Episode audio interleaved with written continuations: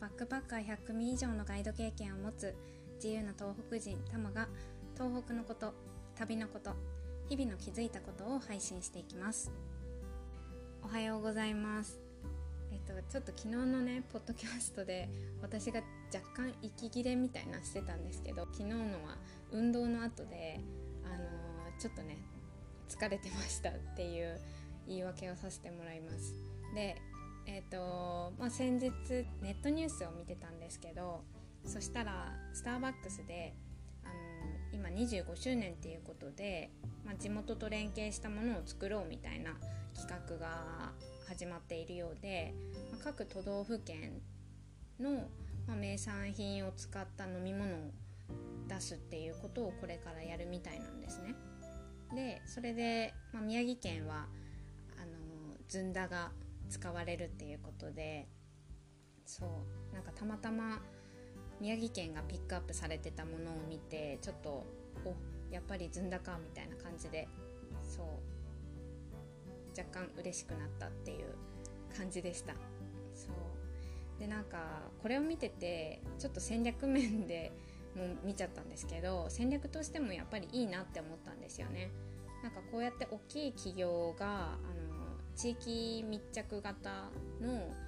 何でしょう商品とかを出すことであのお客さん側に親近感とかこう自分を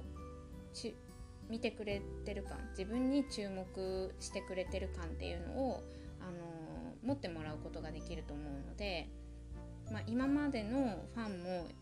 あの喜ぶっていう風にもできるしそうでないあの新規の新規のお客さんを呼び込むっていうこともできると思うんですね。そう。だからあすっごいなんかいいやり方をするんだなって思って見てました。はい。なのでまあもうねあのスターバックスのファンですっていう人は知ってる情報だとは思うんですけどちょっとネットニュースで見たのでそれを話してみました。で今日のお話がお話っていうか今日は久しぶりのご紹介なんですけどそうシャーベットの紹介をしたいなと思います。で宮城県栗原市にあるもぎたてフルーツ工房ドリームっていう場所なんですけどそのドリームっていう文字はカタカナとかではなくって土にふるさとの里に夢っていう風に書いてドリームっていう風に読みます。でここのえーと、トウモロコシシャーベットを、あのー、私は初めて行った時に食べたんですけどこれを食べたら本当にこうトウモロコシの取れたてを茹でて冷やしたものっていう味がねしたんですよ。うん、で私はあの祖父母のお家でトウモロコシを毎年作ってる作ってたのであの毎年ねもぎたてを茹でて食べるんですけどその味に本当に近くってうんなんか感動しましたそう個人的にあのトウモロコシ茹でたその日に食べるのもすっごい好きなんですけどあの冷蔵庫に一晩入れてあの次の日に食べる冷えたトウモロコシも本当に好きなんですよねそうなのでなんかドリームさんのトウモロコシシャーベットがその味にすごい似てて、うん、すごい感動して、